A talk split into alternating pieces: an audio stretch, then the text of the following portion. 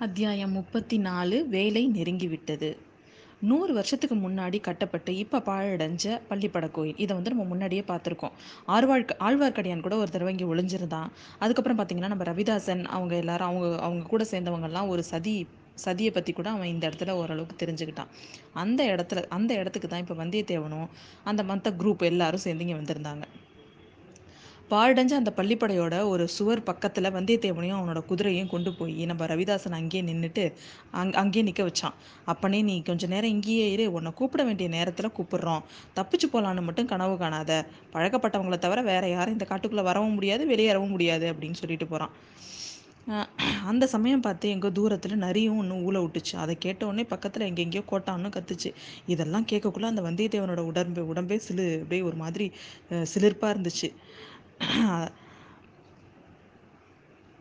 கொஞ்ச தூரத்தில் காட்டோட மத்தியில் ஒரு இடைவெளி இருந்தது. அந்த இடத்துல வந்தவங்க எல்லாரும் ஒட்ட வடிவமாக உட்காந்தாங்க பள்ளிப்படைக்கு உள்ளாரேந்து ஒருத்தவன் ஒரு பழைய சிம்மாசனத்தை ஒன்று எடுத்துக்கிட்டு போய் நடுவில் போட்டான். அதில் சக்கரவர்த்தி அப்படின்னு எல்லாராலையும் சொன்னால ஒரு குட்டி பையனை கூப்பிட்டாங்க இல்லையா அந்த குட்டி பையனை கொண்டு போய் அதில் உட்கார வைக்கிறாங்க. தீவர்த்தி ரெண்டை மட்டும் வச்சுக்கிட்டு மற்ற எல்லாத்தையும் அணைச்சிட்டாங்க. ராணி இன்னும் வரலையே அப்படிங்கிறான் ஒருத்தன். சமயம் பார்த்து தானே வரணும். இரண்டாவது ஜாமத்தில் தான் நானும் வர சொல்லியிருக்கேன். அது வரையில் வந்து வழுதி குளத்து புகழ் மாலையை யாராவது பாடுங்க அப்படிங்கிறான் சோம்பன் சாமவன். இரும்பன்காரி உடுக்கு மாதிரி ஒன்று எடுத்துக்கிட்டு லேசாக தட்டுறான். தேவராளன் ஒரு பாட்டு பாடுறான். வந்தியத்தேவன் உட்காந்துருந்த இடத்துலேருந்து இதெல்லாம் பாட்டு பார்த்துக்கிட்டு இருந்தான் கேட்டுக்கிட்டும் இருந்தான். வழுதி குளம் அப்படிங்கிறது பாண்டிய குளம் அப்படின்னு அவனுக்கு தெரியும். அந்த பாடல் கூட ஏதோ ரொம்ப சோகமாக அவன் காதில் வந்து அப்படியே கேட்டுக்கிட்டே இருந்துச்சு. உடுக்கோட நாதமும் அந்த சோக பாடலும் அப்படியே மனசு அப்படியே ரொம்ப யார் கேட்டாலும் ஒரு மாதிரி அப்படியே கஷ்டப்படுற மாதிரி ஒரு ஒரு சோகமான ஒரு பாட்டு அது. பாடலில் வந்து சில சில வார்த்தை தான் அவனுக்கு காதில் விழுந்தது. ரொம்ப தூரத்தில் வந்ததுனால பார்த்தீங்கன்னா அவன் காதில் முழுசாக விழலை. அந்த அந்த பா அந்த பாடல் வரியிலேருந்து நூறு வருஷத்துக்கு முன்னாடி இங்கே நடந்த அந்த பெரிய சண்டை. முன்னாடியே நான் சொல்லியிருக்கேன் உங்களுக்கு ஒரு தடவை. அந்த சண்டையை தான் வந்து அந்த பாட்டில் வந்து அவங்க பாடுறாங்க. அங்கே வந்து வரவண பாண்டியனுக்கும் அபராஜித பல்லவனுக்கும் மூன்று நாள் பெரிய யுத்தம் நடந்துச்சு. அதில் வந்து பல்லவனுக்கு துணையாக கங்க மன்னன் பிருத்திவி பிருத்திவிபதி அப்படிங்கிறவன் வந்தான். அந்த போரில் வந்து நிறைய பேர் லட்சக்கணக்கான வீரர்கள் வந்து செத்து போயிட்டாங்க. அந்த மாதிரி இறந்தவர்களில் நம்ம பிருத்திவிபதி மன்னனும் அவனும் ஒருத்தவன். அவனோட அவனோட ஞாபகமாக தான் இந்த பள்ளிப்பட கோயிலை கட்டியிருக்காங்க. இதை வந்து நம்ம முன்னாடியே பார்த்துருக்கோம். கங்க மன்னன் இறந்ததுமே பல்லவர் பல்லவரோட படைகள்லாம் சிதறி ஓட ஆரம்பிச்சிருச்சு. பாண்டவ சைனிய பா பாண்டிய சைனியம் தான் வந்து வெற்றி பெறும் அப்படிங்கிற மாதிரி இருந்தது. அப்போ வந்து சோ அப்போ வந்து சோழர் படை வந்து பல்லவர்களுக்கு உதவிக்கு வந்தது. அதாவது முன்னாடியே பார்த்தோம் நம்ம விஜயாலய சோழன். அப்போ வந்ததை அந்த ஒரு ரொம்ப ஒரு வீரமான ஒரு காட்சியை வந்து முன்னாடியே நம்ம பார்த்தோம்ல. அதை தான் அவங்க பாட்டாக பாடுறாங்க. அப்போ வந்து அதுக்கு முன்னாடி நடந்த ஒரு விஷயத்தை அதாவது இந்த பாண்டியர்கள் தான் வெற்றி பெறுவாங்கங்கக்குள்ள எல்லாரும் எப்படி ஓடி ஒளிஞ்சாங்க அப்படிங்கிறத அப்படியே அவங்க வந்து அது ஆரவாரமாக அவங்க சொல்லிக்கிறாங்க அவங்க. அதாவது பாண்டியர்களோட வீரத்தை வந்து பெருசாக சொல்கிற மாதிரி அந்த பாட்டில் அவங்க சொல்லிக்கிறாங்க. அந்த சமயம் பார்த்தீங்கன்னா தேவராளன் வந்து பாண்டிய பா அவனுக்கு வந்து இதெல்லாம் அப்படியே அவனுக்கு இவன் இவங்க ப இவங்க எல்லாம் அந்த மாதிரி பாட்டு பாட பாட நம்ம எப்போதும் போல் வந்தியத்தேவனுக்கு பாதி தூக்கத்துக்கு போயிட்டான். கொஞ்சம் இது கொஞ்ச நேரம் வந்து காதில் விடறது மீதி வந்து அவனோட தூக்கம் இது ரெண்டும் கலந்து கட்டி ஒரு வித்தியாசமான ஒரு அவனே இந்த போர்க்களத்தில் இருக்கிற மாதிரி ஓடுற மாதிரி அந்த மாதிரிலாம் அவனுக்கு எப்போதும் போல் கனவு வர ஆரம்பிச்சிட்டு கனவு வந்து அப்போ தான் முழிச்சு பார்க்குறான் அப்போ முழிச்சு பார்க்குறப்ப முழிச்சு பார்க்குறப்ப பார்த்தீங்கன்னா அப்போ தான் அவனுக்கு எதனா கனவு போல் இருக்குது அப்படின்னு அவனுக்கு தெரியுது. அந்த நேரத்தில் ஒரு பல்லக்கு ஒன்று வருது. அந்த பல்லக்கை அந்த பல்லக்கில் யார் இருப்பா நம்ம எல்லாருக்கும் தெரியும். பழுவூர் நந்தினி. ஆனால் முன்னாடி வந்து நம்மலாம் பார்த்த மாதிரி இல்லாமல் அலங்கார பூஷிதையாக இருப்பாள்ல எப்போ பார்த்தாலும். அந்த மாதிரி இல்லாமல் இந்த தடவை பார்த்தீங்கன்னா தலைவிரி கோலமாக துர்கா துர்கா தேவி மாதிரி வர்றா அங்கேருந்து. இந்த இந்த இந்த தோற்றத்தில் அவளை பார்க்கக்குள்ள வந்தியத்தேவனுக்கே ஒரே திகிலாக இருந்துச்சுன்னா பார்த்துக்கோங்களேன். நந்தினி வந்து பல்லக்குலேருந்து இறங்கினதுமே சிம்மாசனத்தில் இருந்த அந்த குட்டி பையனை பார்க்க வரா. அவனையே பார்த்துக்கிட்டே நடந்து வர்றா. சிறுவனும் அவனையே பார்த்து அவளையே பார்த்துட்டு இருக்கான் மற்ற எல்லாரும் ரெண்டு பேரையும் பார்த்துட்டு இருக்கிறாங்க. சிறுவன் வந்து அந்த முன்னாடி வந்து பாழ் மண்டபத்தில் இருந்தப்போ ஒருத்தர் அம்மான்னு கூப்பிட்டான்ல. அவன் அவளும் அவனுக்கு பின்னாடி நின்றுட்டு இருந்தா. அந்த குட்டி பையனுக்கு பின்னாடி இந்த சிம்மாசனத்துக்கு பின்னாடி நின்று நின்றுட்டு இருந்தா. நந்தினி வந்து அந்த குட்டி பையன் கிட்ட வந்ததுமே ரெண்டு கையும் நீட்டா தூக்கிக்கிற மாதிரி. குட்டி பையனும் அவனுக்கு அவன் அவனுக்கு பின்னாடி இருந்த அந்த ஸ்திரீயை வந்து பா மாறி மாறி பார்க்குறான் நீ தானே எனக்கு அம்மா இவ இல்லையே? அப்படின்னு கேட்குறான் அவன் வந்து நந்தினியை பார்த்து ஆமான் நீ என்ன ஆனால் இவ வந்து என்னோட அம்மானும் அவளை சொல்லிக்கிறா. அப்படின்னு சொல்கிறான் பின்னாடி இருந்த பொண்ணை பார்த்து அந்த குட்டி பையன் அவள் உன்னை வளர்த்த தாய் அப்படிங்கிற அவ. நீ என்னை வளர்க்கலையா? ஏன் உன்னோட நீ என்னை வச்சுக்க மாட்டேங்கிற? இவ எதுக்காக எங்கெங்கேயோ மலை குகையிலலாம் என்னை ஒழிச்சு வச்சிருக்கா? அப்படின்னு கேட்குறான் அவன். அவன் உடனே சொல்கிறான் அந்த குட்டி பையன்கிட்ட கண்மணி உன்னோட தந்தையோட விருப்பத்தை நிறைவேற்றுறதுக்காக தான் உன்னோட தந்தையை கொன்றவர்களை பழிவாங்கிறதுக்காக தான் நீ அந்த மாதிரிலாம் இருக்க அப்படின்னு சொல்கிறா ஆமாம் ஆமாம் அது எனக்கு தெரியும் அப்படின்னு வந்துட்டு கிட்ட போய் அவன் நந்தினி கிட்ட போகிறான் நந்தினி உடனே அவளை தூக்கிக்கிட்டு அவனை கொஞ்சம் ஆரம்பிச்சிடுறா. கொஞ்ச நேரத்துலலாம் நந்தினி வந்து பலவந்தமாக அவனை வந்து அவனை வந்து சிம்மாசனத்தில் உட்கார வைக்கிறா. திரும்பவும் பல்லக்கோட பல்லக்கு கிட்ட போய் அதுக்குள்ளே நம்ம முன்னாடி பார்த்துருந்தோம்ல அந்த வால் அந்த வால் எடுத்துக்கிட்டு வர்றான் பள்ளத்து தூக்கி பல்ல பல்லக்கு தூக்கிட்டு வந்தவங்கள்ட்ட ஏதோ சைகை செல்ற செய்கிறா அவங்க உடனே பல்லக்கை தூக்கிக்கிட்டு தூரத்தில் போய் உட்காந்து தூரத்தில் மறைவாக போயிட்டாங்க. நந்தினி திரும்பவும் சிம்மாசனத்துக்கிட்ட வரா. கத்திரியை கத்தியை வந்து அந்த சிம்மாசனத்தோட குறுக்க வைக்கிறா. சிறுவன் அப்படியே அதை ஆர்வம் பார்த்துக்கிட்டே இருக்கான் நான் இதை கையில் எடுக்கலாமா அப்படின்னு கேட்குறான் கொஞ்சம் பொறுமையாக இரு அப்படிங்கிறா நந்தினி. அதுக்கப்புறம் ரவிதாசன் இவங்க எல்லாரையும் புத்து பார்த்துட்டு சபதம் எடுத்துக்கிட்டவங்கள தவிர இங்கே வேறு யாரும் இல்லைல்ல? அப்படின்னு கேட்குறா இல்லை அப்படிங்கிறான் சோம்பன் சாம்பவன். ரவிதாசனை பார்த்து நந்தினி வந்து சேனாதிபதி அப்படின்னு கூப்பிடுறா. உடனே அதை கேட்ட உடனே ரவிதாசனுக்கு சிரிப்பாக இருக்குது இப்போ உனக்கு சிரிக்கலாம் ஆனால் அடுத்த மாதம் இதே நாள் இப்படி இருக்கும்னு நமக்கு தெரியாது அப்படிங்கிறான் அப்படிங்கிறா நந்தினி. அது அந்த நல்ல நாள் எப்போ வரும்னு தான் நாங்களும் காலங்காலமாக காத்துட்ருக்கோம் அப்படிங்கிறான் ரவிதாசன். நான் ஒன்று இன்னொருத்தவன் கேட்குறான் நாம் வந்து கொஞ்சம் பேர் தான் இருக்கோம். நம்ம சக்கரவர்த்தி சின்னஞ்சிறு குழந்தை சோழராஜ்யம் பெருசு. சோழர்களோட சேனாதிபலம் சேனாபலன் வந்து அதாவது அவங்களோட படைபலம் வந்து ரொம்ப பெருசு. நாம் அவசரப்பட்டு பட்டிருந்தோம். இன்னொரு அடியோட காரியம் கெட்டு போயிருக்கோம். பொறுமையாக இருந்ததுனால தான் இப்போ காரியம் வந்து இது ப காரியம் நமக்கு வந்து நமக்கு நம்ம பக்கம் வந்து வெற்றி அடைய போகுது அப்படிங்கிறா நம்ம நந்தினி. ரவிதாசன் அங்கே இருந்து இருந்தவங்களோட முகத்தெல்லாம் வரிசையாக பார்க்குறான் எல்லாரும் பேசாமல் இருக்கிறாங்க. தேவி நாங்கள் சொல்ல வேண்டியது எதுவும் இல்லை. நீங்கள் தான் சொல்லணும். சபதம் நிறைவேறும் வேலை நெருங்கிட்டுதுன்னு சொல்கிறீங்க எங்கே எப்படி யார் மூலமாக நிறைவேற போகிறதுங்கிறதையும் நீங்கள் தான் சொல்லணும் அப்படிங்கிறான். அதை சொல்கிறதுக்காக தான் நான் இங்கே வந்தேன். அதுக்காக தான் உங்கள் எல்லாரையும் இங்கே தவறாமல் வர சொன்னேன். நம்ம சக்கரவர்த்தியும் அதுக்காக தான் நான் இங்கே கூட்டிகிட்டு வர சொன்னேன் அப்படிங்கிறா. சிம்மாசனத்தில் உட்காந்துருந்த குட்டி பையன் எல்லாரும் அவங்க அவன் எல்லாரும் அவங்க சுற்றி இருந்தவங்க அத்தனை பேரும் நந்தினியையே பார்த்துட்டு இருக்கிறாங்க. உங்களை சிலர் வந்து அவசரப்பட்டீங்க. நான் எடுத்துக்கொண்ட சபதத்தை மறந்துட்டேன்னு கூட நீங்களாம் சந்தேகப்பட்டீங்க. அந்த சந்தேகம்லாம் வந்து தப்பானது. நான் வந்து அதை வந்து நினை அதை வந்து நான் என் மனசில் வந்து உங்கள் எல்லாரையும் விட எனக்கு தான் வந்து அதுக்கு அதிக காரணம் உண்டு. அதனால் நான் மறக்கவே இல்லை அதை. இந்த க மூணு வருஷமாக நான் அல்லும் பகலும் எல்லாரும் எந்த நேரத்துலையும் நான் அதை பற்றியே தான் வந்து சிந்தனை பண்ணிட்டு இருந்தேன். என்னோட சபதத்தின்படி பழிவாங்கிறதுக்கான சமய சந்தர்ப்பங்களையும் தந்திர உபாயங்களையும் தவிர வேறு எதையுமே நான் நினைக்கவே இல்லை.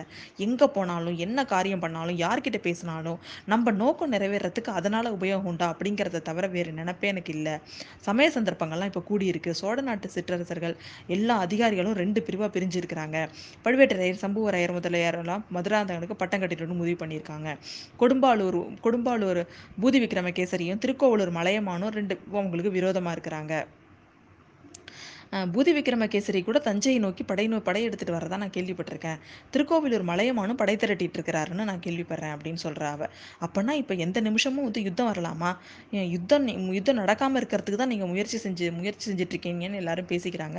கடம்பூர் சம்புவராயர் மாளிகையில் கூட சமரச பேச்சு நடக்க போதாமே அப்படின்னு கேட்குறாங்க ஆமாம் அந்த ஏற்பாடு செஞ்சுருக்கிறது நான் தான்.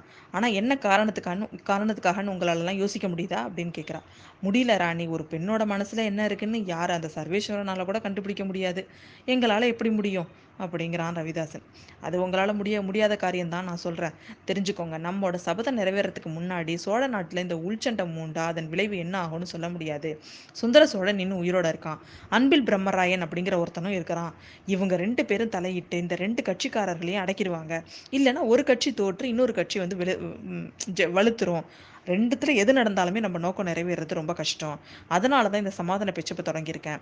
சண்டை உண்மையாகவே மூழ்றதுக்குள் நிறைவேற்றினோம் அப்படி நிறைவேற்றினதுக்கு அப்புறம் சோழராஜ்ய சிற்றரசர்களுக்குள்ள மூழ்கிற சண்டைக்கு முடிவே இருக்காது. ரெண்டு கட்சிக்கும் சர்வ நாசம் அது வந்து நாசம் அடைகிற வரைக்கும் சண்டை நடந்துக்கிட்டே இருக்கும். இப்போ தெரியுதா? சமாதான பேச்சை நான் ஏன் தொடங்கினேன்னு அப்படின்னு சொல்கிறா இதை கேட்டதுமே அங்கே சுற்றி இருந்தவங்க அத்தனை பேரும் அப்படியே வியப்பாகவும் உற்சாகமாகவும் அப்படியே ச இது கோஷம் எழுப்புறாங்க. பழுவூர் இளையராணியோட மதிநுட்பத்தை அப்படியே அவங்களாம் வியப்பாக பார்த்துட்டு இருக்கிறாங்க. ரவிதாசனாலையும் ஆச்சரியப்படாமல் இருக்க முடியல. தேவி உங்களோட அபூர்வமான முன் யோசனை திறனை வந்து நினச்சி எங்களுக்கு ரொம்ப ஆச்சரியமாக இருக்குது சமாதான பேச்சு ஏங்கிறது வந்து இப்போ எங்களுக்கு புரியுது. ஆனால் சபதம் நிறைவேறும் நாள் நெருங்கிட்டுதுன்னு சொல்கிறீங்க அதை நடத்துறது யார்? எப்படி? எப்போ? அப்படின்னு கேட்குறான் அதுக்கும் சேர்த்து தான் நான் வந்து இந்த யுக்தி பண்ணியிருக்கேன். சமாதான பேச்சு அப்படிங்கிற ஒரு பேரில் நம்மளோட முதல் பகைவனை நம்ம கடம்பூர் சம்பூராயர் மாளிகைக்கு வர வரணும் அப்படின்னு நான் அழைப்பு அனுப்பியிருக்கேன். அவன் அங்கே கட்டாயம் வந்து சேருவான். நம்மளோட சபதத்தை அங்கே தான் நம்ம நிறைவேற்றணும். வீரபாண்டிய சக்கரவர்த்தியோட ஆபத்துதவிகளே உங்களோட பழி தீக்கிற வேலை நெருங்கிடுச்சு. இன்னைக்கு சனிக்கிழமைல அடுத்த சனிக்கிழமைக்குள்ள நம்ம சபதம் நிறைவேறிடும் அப்படிங்கிற அவ அங்க இருபது பேர் பேரும் ஏக காலத்தில் ஆஹா ஓஹோ அப்படின்னு சந்த எல்லாரும் கோஷம் போடுறாங்க. அப்படியே சில பேர் துள்ளி குதிக்கிறாங்க. உடுக்கு வச்சிருந்தவன் உட்டு உற்சாக மிகுதியில் அதை அப்படியே நல்லா தட்டு தட்டுன்னு தட்டுறான். வந்தியத்தேவனோட வந்தியத்தேவனுக்கு அங்கே ஏதோ நடக்குது. இந்த மாதிரிலாம் ஏதோ கோஷம் போடவும் ஏதோ முக்கியமானதை பற்றி பேசிக்கிறாங்கன்னு தெரியுது. ஆனால் அவனுக்கு என்ன பேசுகிறாங்கன்றது புரியல. ரவிதாசன் மற்றவங்கள அப்படியே உற்சாக மற்றவங்களோட எல்லாரையும் கையை மத்தி அடக்கிறான். தேவி உங்களோட கடைசி வார்த்தை எங்களுக்கு ரொம்ப குதூகலமாக இருக்குது நமது முதல் பகைவனை கொண்டு பழி முடிக்கிற காலம் இவ்வளோ சீக்கிரம் வந்திருக்கோம் அப்படிங்கிறத நான் எங்களுக்கு ரொம்ப சந்தோஷமாக இருக்குது ஆனால் அந்த பழி வாங்குற பாக்கியம் யாருக்கு அப்படின்னு கேட்குறான் அவன். அதில் வந்து நமக்குள்ளே போட்டி ஏற்படுறது ரொம்ப இயற்கை தான். அதை யாருக்கும் மனத்தாங்கல் இல்லாத முறையில் முடிவு செய்யறதுக்காக தான் வீரபாண்டியரோட திருக்குமாரர் சக்கரவர்த்தியை இங்கே வந்து அழைச்சிட்டு வந்திருக்கேன். அழைச்சிட்டு வர சொல்லியிருக்கேன். வீரபாண்டியரோட கத்தியும் இதோ இருக்குது இந்த சின்னஞ்சிறு குழந்தை தந்தை தந்தையோட கத்தியை தொட்டு நம்மக்கிட்ட யார் கையில் கொடுக்குதோ அவங்க தான் பழி முடிக்கணும். மற்றவங்க வந்து அக்கம் பக்கத்தில் உதவிக்கு சித்தமாக நிற்கணும் ஏற்றுக்கிட்டவங்க தவறிட்டா மற்றவங்க முன் வந்து முடிக்கணும். கடம்பூர் மாளிகைக்குள்ளேயே தான் நான் இருப்பேன். இடுமன்காரி கோட்டை காவலில் ஒருத்தனாக இருப்பான்.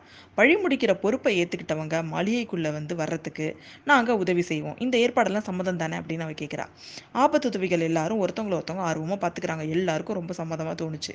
ரவிதாசன் தான் திரும்பவும் பேசுகிறான் நீங்கள் சொன்னதெல்லாம் சரியான ஏற்பாடு தான்.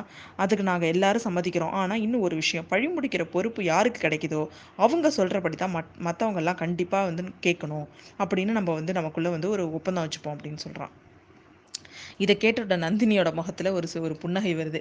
என்னையும் உட்படுத்தி தானே சொல்கிறீங்க அப்படின்னு கேட்குறா ஆமாம் தேவி விதிவிலக்கு செய்ய முடியாது அப்படிங்கிறா ரவிதாசன். ரொம்ப சந்தோஷம். இப்போ ரவிதாசர் சொன்னதும் உங்கள் எல்லாருக்கும் சம்மதம் தானே? அப்படின்னு எல்லாரையும் கேட்குறா அவ.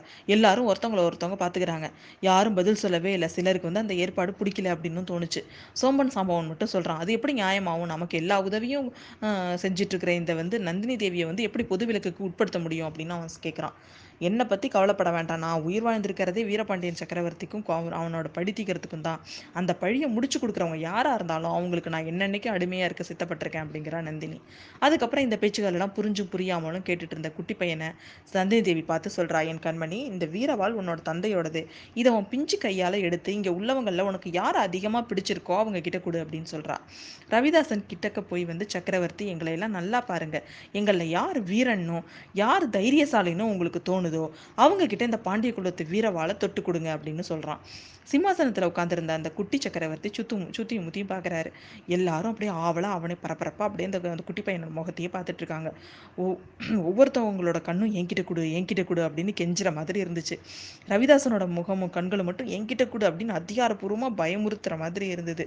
குட்டி பையன் ரெண்டு மூணு தடவை எல்லாரையும் திருப்பி திருப்பி பார்க்குறான் அப்புறம் கத்தியை கையில் எடுத்தான். அதை தூக்க முடியாமல் தூக்கிக்கிட்டு எல்லாரும் அப்படியே அப்படியே பரபரப்பாக பார்த்துட்டு இருக்கிறப்ப அவன் பளிச்சுன்னு நந்தினி பக்கம் திரும்புகிறான் அம்மா எனக்கு ஒன்றை தான் எல்லாரை விட ரொம்ப பிடிக்கும். நான் பெரியவனாகும் வரையில் நீ தான் எனக்காக ராஜ்யத்தை ஆளணும் அப்படின்னு சொல்லிக்கிட்டே வாழை அவகிட்ட கொடுக்குறான்.